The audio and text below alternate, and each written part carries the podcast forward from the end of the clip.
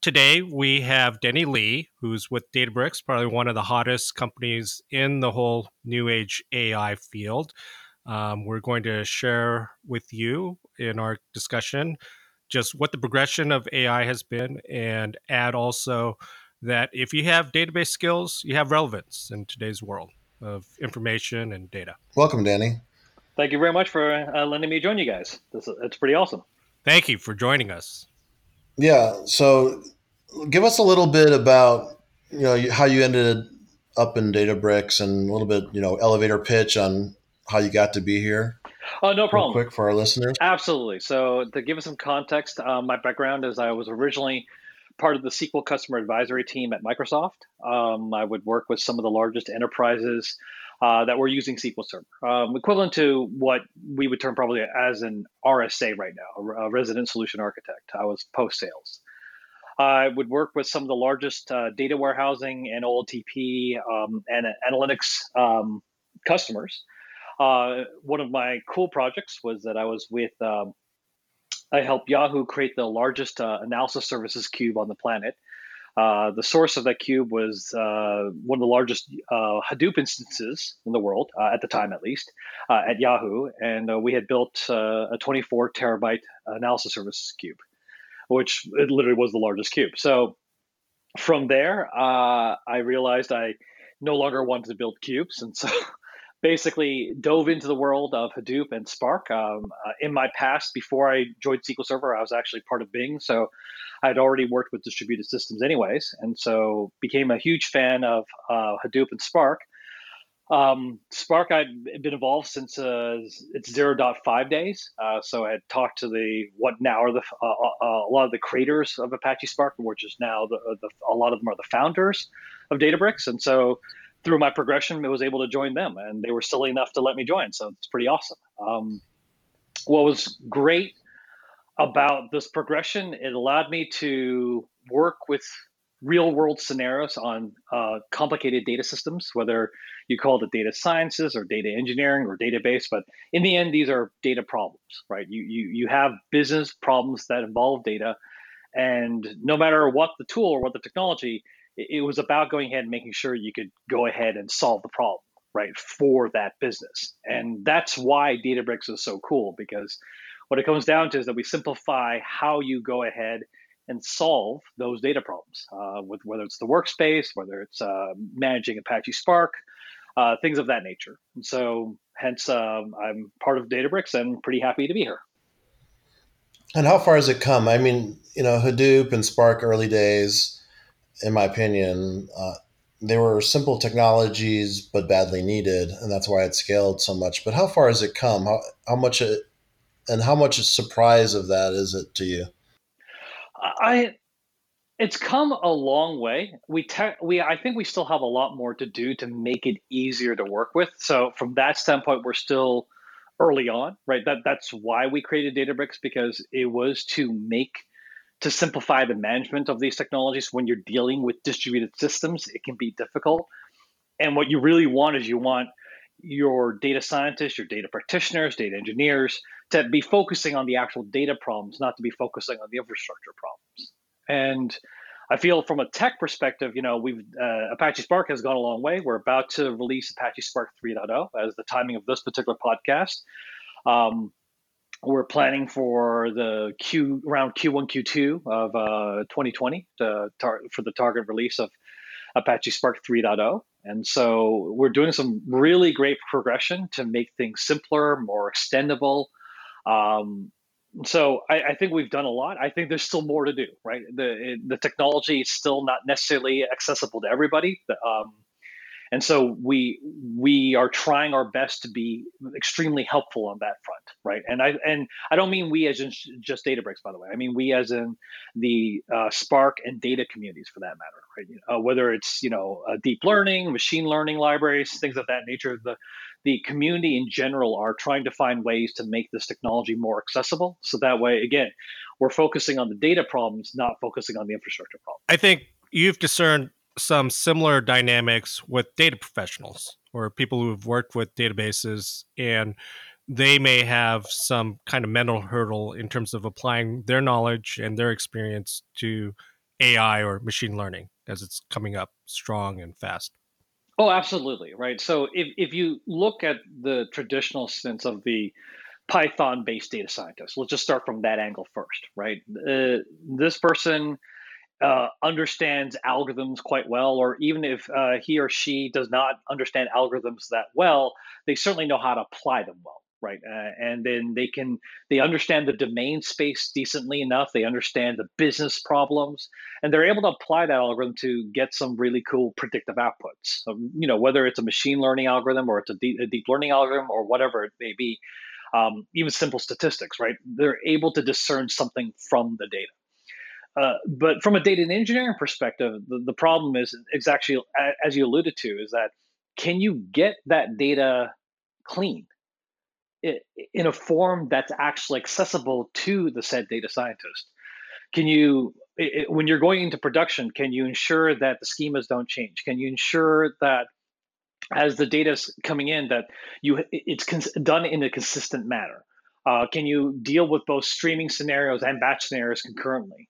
Um, there's all these other questions that come into play that makes it really interesting. And so, where the traditional data engineer uh, who, comes from like you know whether it's a SQL background for the the you know old school DBAs like myself, or you're talking about the newer uh, school like you know we're using Java or Scala um, data engineers, right? How, how do we make sure that we can bind those two worlds together? And part of the reason why I'm excited to talk about the the open source project Delta Lake is precisely because of that. That allows us to bridge that gap between the input sources that you have to ensure that you actually have reliable data such that when it's time for us to run our machine learning algorithms or SQL analytics for that matter, you actually have reliable data to query against. And, was that a uh, plug I heard there? What was the uh, what was the open source project you just mentioned? Oh, it's a plug for Delta Lake, the open source okay. project Delta Lake. Yes. And then uh, and you've been doing a lot of uh, advocate. I mean, actually, advocates in your title, I believe now. That's so, correct. Yes. yeah. So how much of, of that is of things like I know you had a, a PySpark book and you did a talk on AutoML uh, toolkit, and um, how much of it is related to Databricks, and how much of it is related to just data science and data in general for you? In this case, it's actually both that that's what's great and that and, and that's why i can tell you uh, you know wholeheartedly why i love my job because there in my case it, i have what i'm saying is me and it happens to be also very much databricks at the exact same time because in the end like you know just like you called out like i uh, help uh, co-write a PySpark book. I'm also helping to co-write a, a, the second edition of, of the Learning Spark book as, as well um, and have sessions on AutoML or object detection for that matter, right? They, they, seem to sound like they're running all over the place, but th- there is an underlying component, which is no matter how good your algorithms are, it is dependent on how good your data is. Right. And so this is where that data engineer or the Delta Lake component becomes so important for me because it's about ensuring that you actually have reliable data to work with in the first place before I can run my AutoML, before I can run my object detection, all these other cool things that I, I love playing with. I have to make sure my data is reliable, and and so, so it's easy for me to talk about this stuff because it, it, it's I'd be talking about it whether I was in Databricks or not, right? In fact, I was uh, before I returned to Databricks. I'm actually one of those weird ones who was a boomerang. Uh, I was actually Microsoft as well, and so uh, I'm actually a three-time Microsofter. That's a whole different story altogether. But um, even during my time at Microsoft, I was pretty much talking about those same problems. I wasn't necessarily talking about Delta Lake per se, but in terms of what the problems were and why you needed something akin to what Delta Lake solves, you still had those problems, and and and it was crucial that they got uh, those were fixed or resolved or worked around, so that way you could actually put your data engineering pipelines or data science pipelines um, into production. And it sounds like you have a lot of practical approach but you started off in biomed. Is that is that true? Biomed technology, and it sounds like you did three terms in Microsoft. So, how does that academic transition occur? Did you ever envision yourself being so entrenched in the world of uh, data as you are now in data science? Uh, uh, that's a great question. In fact, no, I, I did not. Um, uh, in terms of did I think what did I think I was going to be originally? I completely thought I was going to be an academic or a doctor, right? You know, again, the running joke being I'm Asian, so I was supposed to be a doctor, right? I, I had it in my mind that I would be a doctor.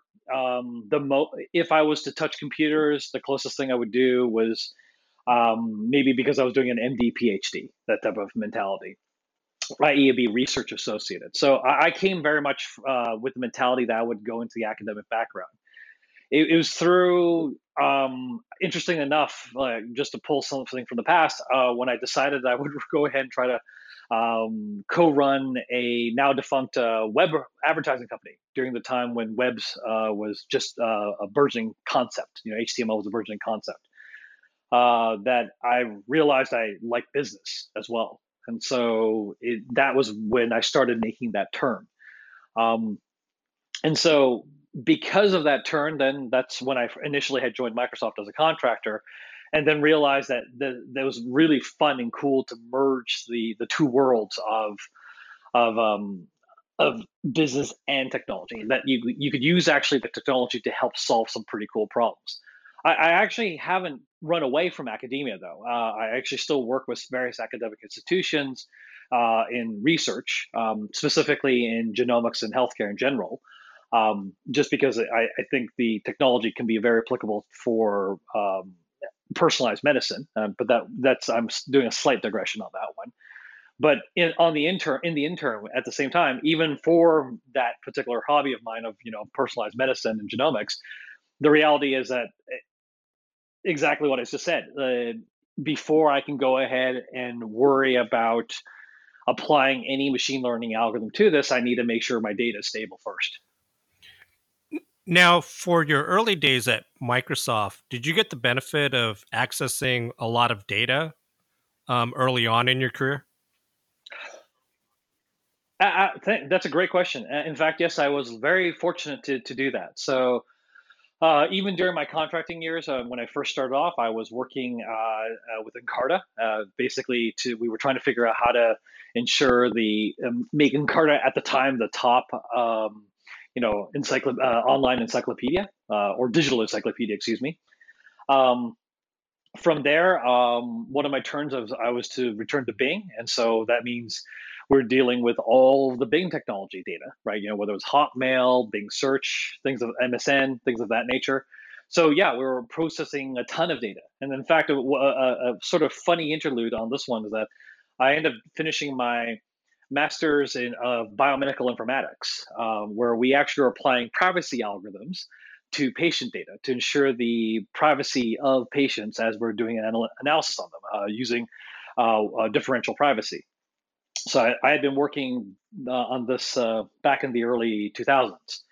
And what was cool about it is that, and why I'm relating this back to Bing is that that's actually how we, one of the tests that I ended up doing which is we are applying those privacy preserving histograms uh, against Bing data, right? To, can we go ahead and ensure the privacy of the Bing users while we're doing analysis against that data? So early on, yeah, I mean, uh, the constructs of or the necessity of distributed data systems was right there right, uh, because of my uh, uh, because of my time at Microsoft, and definitely enjoyed it. Was there a specific data problem that turned the switch for you where you really saw your future as being tied to it? Yeah, I, I think in my case it was really just down to web analytics, as boring as that sounds. It just it seemed that at least especially at the time, right? You know, basically web analytics it was was involved with everything. It was the forefront of where technology was going to go, whether you know in terms of how you had to do distributed systems or you know at the time Hadoop, Pig, you know hive those technologies right it, we we the precursors to them they were all based on us trying to solve the massive amount of data around web analytics and i think the the idea of something that involved the, sh- the sheer volume and sheer size um, that that Bing was, uh, and needing to go ahead and fix that and actually figure that out. Uh, so it was a complicated problem. Is is enormous amount of data required in order to create, you know, for instance, an accurate model. I always get the impression that there's this uh, myth around here that you have to use enormous amounts of data big data essentially to create accurate, uh, because we are an AI podcast, uh, an accurate machine uh, but really, it's just more about having representative data, quality data, and all that. All that. So it, you know, where does the intersection and the myth? Where is it true, and where does Databricks and these other, you know, ecosystem tools you're so familiar with come into play? So okay, no, I, I, you're. It's not even to me. It's not even a devil to have a question you just asked, right? That's completely true, right? There are some scenarios where having a small sample size, where with representative data, that's completely cool, and you're good to go, and there's no reason you actually need to go to big data, especially when you're trying to get general like general ideas or general uh, trends to the data. You don't necessarily need to look at all the data, but it, where you do need to look at it, and, and, the reason I was bringing up the Bing scenario, why that sort of flipped the switch for me is that uh, I, I, got uh, I got I end up learning through some very smart people, you know, uh, at Microsoft, at other companies, that there are definitely some scenarios like anomaly detection or just you know uh, uh, fraud, security, things of that nature, right? Where the outliers come into play and because the outliers come into play, you actually do need to go look at most, if not all, of that data, right? Or and there are certain mathematical uh, algorithms that potentially allow us to shrink that space down to make to make it easier to find the the proverbial needle in the haystack. But the reality is that it still requires a lot of processing of data, or still requires uh, something to help us shrink it down, right? And at least you know in terms of answering the initial part of the question uh, before i switch to devil advocacy here uh, um, right that's what flipped the switch for me at least in, in, in bing which was like wow this is there are some scenarios where i don't get to go ahead and you know aggregate or sample my way out of them i, I really need to go ahead and look at the the low level data somehow and make sense of it. Um, I, but uh, now flipping the switch, you're absolutely right. There are plenty of people will claim that you have to have a you have to have a mass amount of data, and it in the the reality is it's more important to have clean data and more important to understand what your data actually represents, right? If you're collecting data just for the sake of collecting it, and, but you have no mechanism to understand what you've collected or to make it clean, then it, most of your time is not spent on actually analyzing. Most of your time is actually spent on analyzing what your data is and actually cleaning it up, right? As opposed to actually making use of that data. So it, I, I do think what you're saying is absolutely true right? It, you, you, there needs to be some thought about what data you're trying to process. It's not just about let me just go ahead and merge a bunch of stuff together. How, how many times have we seen where you know like um, credit cards, applications, you know, you're free, whatever credit card comes in the mail, except they've got the wrong name for the wrong address for the wrong uh, wrong everything, right? Just it's because they simply didn't have clean data, right? So you're trying to you know use this type of old school uh, mail to as a way to convince people to buy uh, to, to, to purchase your credit card. Yet you can't even get their name right, or you can't get their address right, or their occupation right, right? So th- that's not very useful, right? And especially because you know whether it's you know trying to understand financial fraud, you're trying to actually have an accurate forecast of your sales, uh, right into personalized medicine, right? The accuracy of your data is crucial to allow you to actually have some form of predictive power. And that's uh, you know almost every episode uh, we always bring up uh, the topic of where can this go wrong? Where can data science, machine learning, even this massive data engineering toolkit you put together I mean, the mail is an example, but are there any other areas, either in your personal life or in your professional life, where you have concerns about the state of the art of machine learning? Well, I mean, the reality is my key concern when it comes to state of art of machine learning is that we have far too many people that want to be data scientists, but either aren't interested or are not given enough time to actually understand what data science is about, right? I, am not saying, by the way, I want to be clear. I'm not saying that you have to be a machine learning algorithm expert, right? You don't need to necessarily be able to tell me what the math behind uh, this algorithm versus that algorithm. Uh, Frank, Frank, honestly, I probably would do a pretty bad job of it too, right? At times, um, but that doesn't mean I don't respect the math, nor does it mean that I don't go ahead and go out of my way to learn it when I don't know it, right? Um, I absolutely do. It, it's it's it's not that I don't think math the math is crucial. I just think that often more times than not, when you're applying machine learning algorithms, you're you're a few steps away from it, or or many steps away, depending on where you are. But you're you're not directly at the math, and that's okay. I'm not saying you have to be that, but but there's often that mistake that because you're away from the math, you don't need to understand it, or you don't need to understand the implications.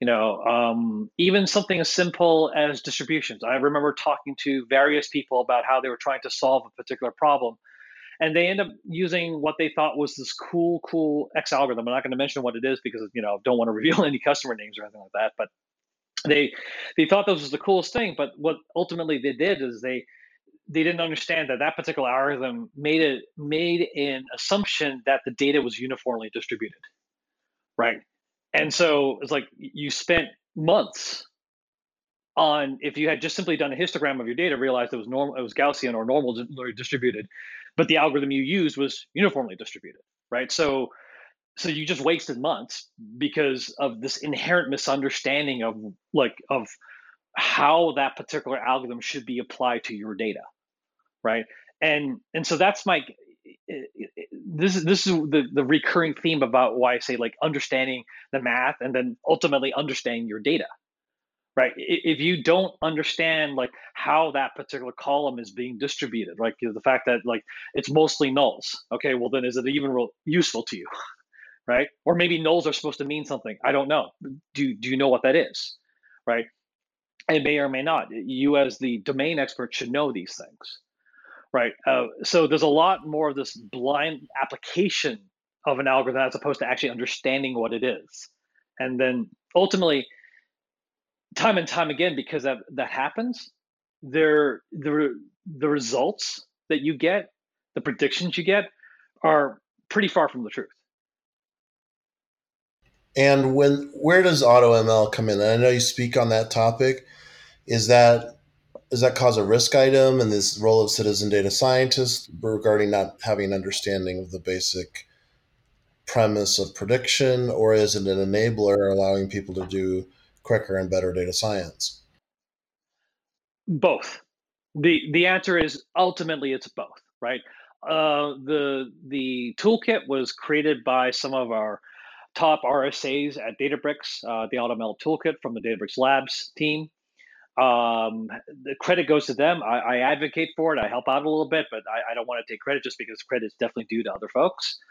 Um, the fact is, it's even even in our own presentations, we call that out, right? It, it's we we do simplify things if you understand the algorithms. Uh, we give you the ability to go down into the details uh, and change every, almost every single configuration that you want if you want to know the details but just like you said, like everything else, it, there's always the risk that if you don't want to or don't have the time to understand what these algorithms are and what the, what their assumptions are and how the data your data looks yeah you're going to misinterpret there's a very solid probability you're not going to necessarily understand the results of what you get I have a suspicion that Microsoft is probably um, the most under the radar incubator of AI talent today. Like, I, I don't know if a lot of people outside of the Seattle region knows what it does to develop that talent. I agree with your assessments because even with all the ups and downs that Microsoft goes through, the reality is that one of it there's two main strengths that it always has. One oh, uh, has traditionally have, I should put that. Sorry. Um, one is that it's always been able to be really good at integrating different systems together, right? The the like if you look at Office, right, it's about integration of the different pieces of software component, right? You know, Word, Excel, things like PowerPoint, things of that nature. That nature. SQL Server, same idea. It was integration of integration services, reporting services, analysis services, and a database. All right. So it's able to to do that really well. And the other key strength it has is that it's able to, amazing enough, turn on a dime even for a company of its size, and recognize you know, our customers are telling us, so, all right, boom, we're going to need a turn, right?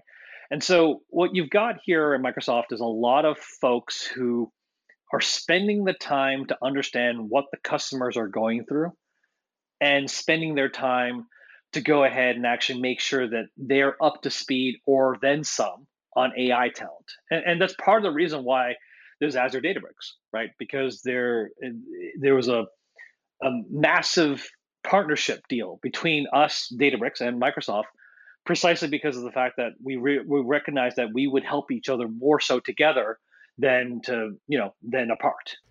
Is there any uh, closing kind of remarks you want to leave with the audience?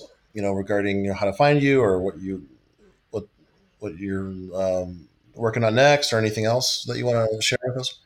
Oh, sure. Well, I mean, if you want would like to chat more, you're always more than welcome to tweet me directly at Denny Lee at Denny Lee. Uh, I'm usually on there. Uh, you'll probably get a little bit too much Delta Lake stuff right now, uh, for precisely that reason. Because um, if I'm not harping about the the need for everyone who's in the machine learning world to make sure they understand the math behind everything, uh, behind the algorithms they're playing with or they're working with, then I'm going to harp about the data, and then hence I'm going to harp about Delta Lake. So that's why that's how I'll probably leave cool. it. this is great. Perfect. Thank you so much.